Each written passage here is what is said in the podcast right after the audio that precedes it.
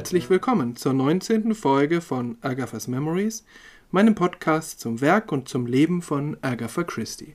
Mein Name ist Manuel Kronast. Wir haben heute die dritte von drei sehr verschiedenen, sehr ungewöhnlichen Kurzgeschichten vor uns. While the Light Lasts. Die deutsche Übersetzung läuft unter dem Titel Solange es hell ist. Das ist ein Titel, der leider die Grundaussage etwas verwässert. Dazu komme ich später noch.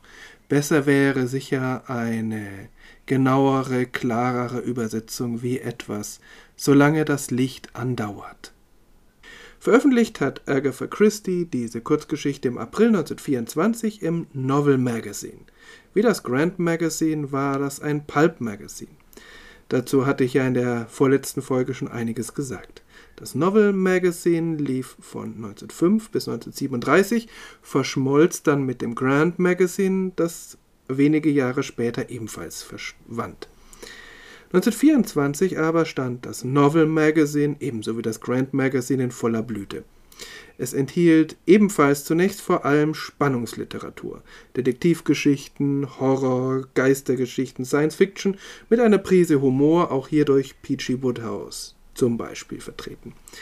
In den 20er Jahren kam dann noch Romance dazu, also Kurzgeschichten, die sich mit der Liebe, aber vor allem natürlich mit unglücklicher Liebe befassten. Und, damals ungewöhnlich genug, genau hier kommt Agatha Christie ins Spiel. Denn While the Light Lasts ist keine Detektivgeschichte, auch keine Geistergeschichte oder Spionagegeschichte, es ist die Geschichte einer unglücklichen Liebe, in der eine kleine, feige Entscheidung der Protagonistin katastrophale Folgen hat. Die Geschichte spielt in Rhodesia, in Rhodesien, dem heutigen Simbabwe. Ich werde auch in der Folge jetzt immer von Rhodesien oder von Rhodesia sprechen, auch wenn das Land heute anders heißt, weil es eben damals diesen Namen trug und auch in der Kurzgeschichte natürlich so genannt wird. Dass die Geschichte dort spielt, ist wahrscheinlich noch eine Nachwirkung der Weltreise Agatha Christie's von 1922, in der sie auch Rhodesia besuchte. Auffällig ist allerdings, dass unter all den Stationen dieser Empire Tour die habe ich in Folge 7 beschrieben. Es ging ja auch noch nach Hawaii, Neuseeland, Australien und so weiter, dass von all diesen Stationen nur Rhodesia der Schauplatz von Werken Agatha Christie's wird. Da ist das ganz frühe The Wife of the Knight, das sie 1922 noch auf der Weltreise in einer australischen Zeitschrift veröffentlichte. Auch dazu siehe Folge 7. Und zumindest teilweise wird ihr nächster Roman, The Man in the Brown Suit, ebenfalls in Rhodesia spielen. Dieser Roman war 1924, Anfang 1924 schon fertig, lag beim Verlag und sollte noch im Verlaufe des Jahres herauskommen. Also ein Land, das auf sie offensichtlich sehr großen Eindruck gemacht hat. Dieser Eindruck kann nichts mit den Einheimischen zu tun gehabt haben. Die spielen in beiden Kurzgeschichten keine Rolle oder höchstens als Kulisse im Hintergrund. Agatha Christie hat sie nicht falsch dargestellt, sondern im Grunde gar nicht, weil die Handlungen in europäischen Kreisen spielten. Die englische Gesellschaft in diesem Land, wie auch in allen anderen Kolonien, bemühte sich, so zu tun, als sei man in London, nur eben woanders. In späteren Jahren, gerade was den Nahen und Mittleren Osten betrifft, wird Agatha eben dieser britischen Gesellschaft bewusst aus dem Weg gehen. Soweit ist sie hier noch nicht. Vielleicht ist es die Landschaft, die solchen Eindruck macht. Oder die Menschen am Rande der dortigen englischen Gesellschaft, die in diesem fremden Land ihr Glück machen wollten oder dort gestrandet waren. Und diese ganz besondere, beeindruckende Landschaft wird dann auch zur Kulisse ganz großer Gefühle. Um einen kleinen Eindruck davon zu geben, lese ich hier mal den ersten Abschnitt vor. The Ford car bumped from rut to rut and the hot African sun poured down unmercifully. On either side of the so called road stretched an unbroken line of trees and scrub, rising and falling in gently undulating lines as far as the eye could reach, the coloring a soft, deep yellow green, the whole effect languorous and strangely quiet. Few birds stirred the slumbering silence. Once a snake wriggled across the road in front of the car, escaping the driver's efforts at destruction with sinuous ease. Once a native stepped out from the bush, dignified and upright, behind him a woman with an infant bound closely to her broad back, and a complete household equipment, including a frying pan balanced magnificently on her head.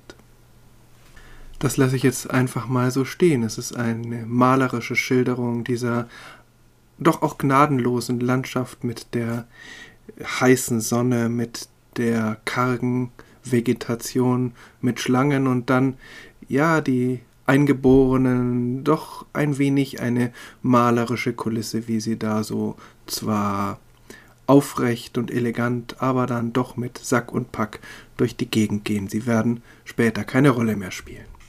Rhodesia war übrigens erst 1923 britische Kolonie geworden, wenn auch mit einem hohen Grad an Selbstverwaltung.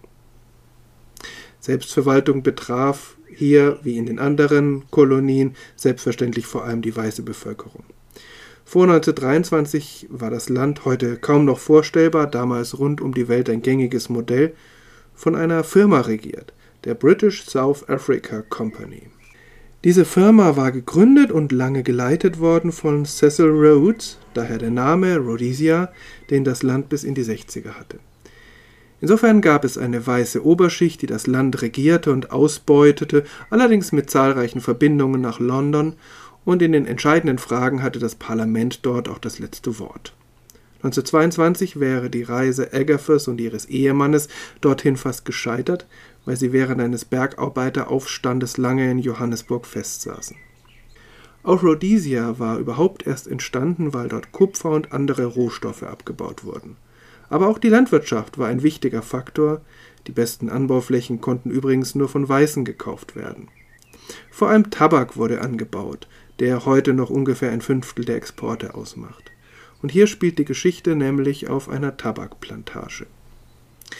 Wie in der letzten Geschichte, The Coming of Mr. Quinn, spielt allerdings die Gegenwart nicht die Hauptrolle, sondern das ist die Vergangenheit, obwohl die Katastrophe dann höchst gegenwärtig ist. Wir treffen auf einer Tabakplantage George Crozier, einen hochrangigen Manager von Union Tobacco. Er ist im Land, um Tabakplantagen zu inspizieren. Mit ihm ist seine Frau Deidre gekommen, die das Land hasst. Es ist ihr zu dreckig, bietet zu wenig Komfort und es erinnert sie an ihre große Liebe, ihren ersten Ehemann Tim.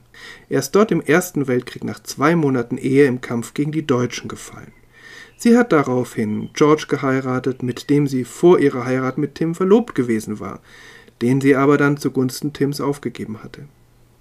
Nach Tims Tod war sie, wie gesagt, zu George zurückgekehrt. Nicht, weil sie ihn wirklich innig liebt, das tut sie nicht, aber weil sie das Leben liebt, das er ihr bieten kann. Und er schenkt ihr Diamanten, wunderbare Diamanten. So ist sie im Laufe der Jahre zu dem Schluss gekommen, dass das Leben doch ganz gut gelaufen ist für sie. Aber auf dieser Tabakplantage wird sich alles ändern. Ihre Vergangenheit wird sie einholen und sie wird eine kleine, aber folgenschwere Entscheidung treffen, weil sie nicht den Mut hat, eine wirkliche Entscheidung zu treffen. Die Geschichte gewinnt Realismus durch die genaue Beschreibung der Plantage auf ihrer Weltreise war es die Aufgabe von Archie Christie gewesen, ebensolche Plantagen zu besichtigen, und Agatha war oft dabei. In der Geschichte von der Ankunft Mr. Quinns und in dieser Geschichte wird schon sehr deutlich, was Agatha Christie wirklich fasziniert. Nicht nur das Sammeln und das Deuten von Indizien und das Knacken von Alibis, was sie beeindruckend beherrscht, sondern die Gefühle von Menschen. Die Folgen scheinbar kleiner Entscheidungen, die sich aber dann nicht mehr zurückdrehen lassen. Diese Illusion, man könnte durch eine Nichtentscheidung keine Entscheidung fällen und das hat dann katastrophale Folgen. Das Hin- und Hergerissensein zwischen zwei geliebten Menschen. Die Entscheidung zwischen materieller Abgesichertheit und erotischer Liebe. Immer wieder die Schatten der Vergangenheit. Den Plot wird Agatha Christie abgewandelt wiederverwenden in dem ersten Roman, den sie unter ihrem Pseudonym Mary Westmacott schreibt. 1930 wird das sein. Und dann immer wieder die Atmosphäre eines Hauses, eines Landes, einer Situation. Das Gefühl, dass da Böses oder Bedrohliches in der Luft liegt. Diese Atmosphäre, dieses Gefühl hat aber keinen übernatürlichen Ursprung, als gäbe es da Geister oder gäbe es böse Zaubersprüche, sondern diese Atmosphäre speist sich aus den Gefühlen oder Plänen real existierender Menschen. Manche Menschen sind bei Agatha Christie sehr offen für solche Schwingungen, so wie auch in dieser Geschichte. Deirdre hat in einem dunklen Schuppen, wo der Tabak hängt, eine Vorahnung, die sich später auf grausame Weise bewahrheitet und die sie wahrscheinlich ihr Leben lang verfolgen wird. Schließlich noch ein Aspekt des Werks von Agatha Christie, das sich auch durch alle Jahre zieht. Die Bedeutung von Zitaten oder Sprüchen oder nur von Bildern. Das geht schon mit dem Titel der Geschichte los. Es ist ein besonderer Titel. Er beginnt nicht mit The Adventure of oder The Mystery of oder The Case of, sondern While the Light Lasts. Und das ist letztlich ein Zitat. Auch darin übrigens vergleichbar mit The Wife of the Key Knight, was ebenfalls kein gängiger Titel ist, sondern auf eine biblische Geschichte zurückgeht. While the light lasts, I shall remember, and in the darkness I shall not forget. Solange das Licht andauert, werde ich mich erinnern, und in der Dunkelheit werde ich nicht vergessen. Diese Worte standen in der Todesanzeige für Tim Nugent, ihren ersten Ehemann. Sie klingen wie ein Zitat, wie ein Anklang an biblische Bilder, aber ich habe sie nicht zuordnen können. Vielleicht stammen die Worte von Agatha Christie selbst. Nichtsdestotrotz ist der Titel dieser Kurzgeschichte dadurch ein Zitat. Apropos Bibel. Im Zentrum der Geschichte steht außerdem ein Vers aus Matthäus 16, 26. What shall it profit a man if he gain the whole world and lose his own soul? Oder in der deutschen Übersetzung, was hülfe es dem Menschen, wenn er die ganze Welt gewönne und nähme doch Schaden an seiner Seele? Deidre liest diese Worte in ihrem schlichten Gästezimmer an der Wand, ist sich sicher, dass sie nichts mit ihr zu tun haben und merkt zu spät, dass sie exakt auf sie zutreffen. Schließlich einer der Nationaldichter Englands, Alfred Lord Tennyson, den Agatha Christie ebenfalls immer wieder zitieren wird, auch in Buchtiteln. Hier gibt es kein Zitat von ihm, wohl aber einen Namen, der an eines seiner bekanntesten Gedichte erinnert und den Agatha Jahre später wiederverwenden wird. So verwebt sie kulturelle Bezüge, Erinnerungen, das Gefangensein in der eigenen Persönlichkeit, Stolz und irgendwie auch Schicksal zu einer meisterhaften, wenn auch sehr düsteren Geschichte. Ein Happy End gibt es hier wohl für niemanden. Die Geschichte passte damals überhaupt nicht in Agathas Werk. Und vielleicht ist das der Grund, warum sie in ihrer Lebenszeit in keiner Kurzgeschichtensammlung veröffentlicht wurde.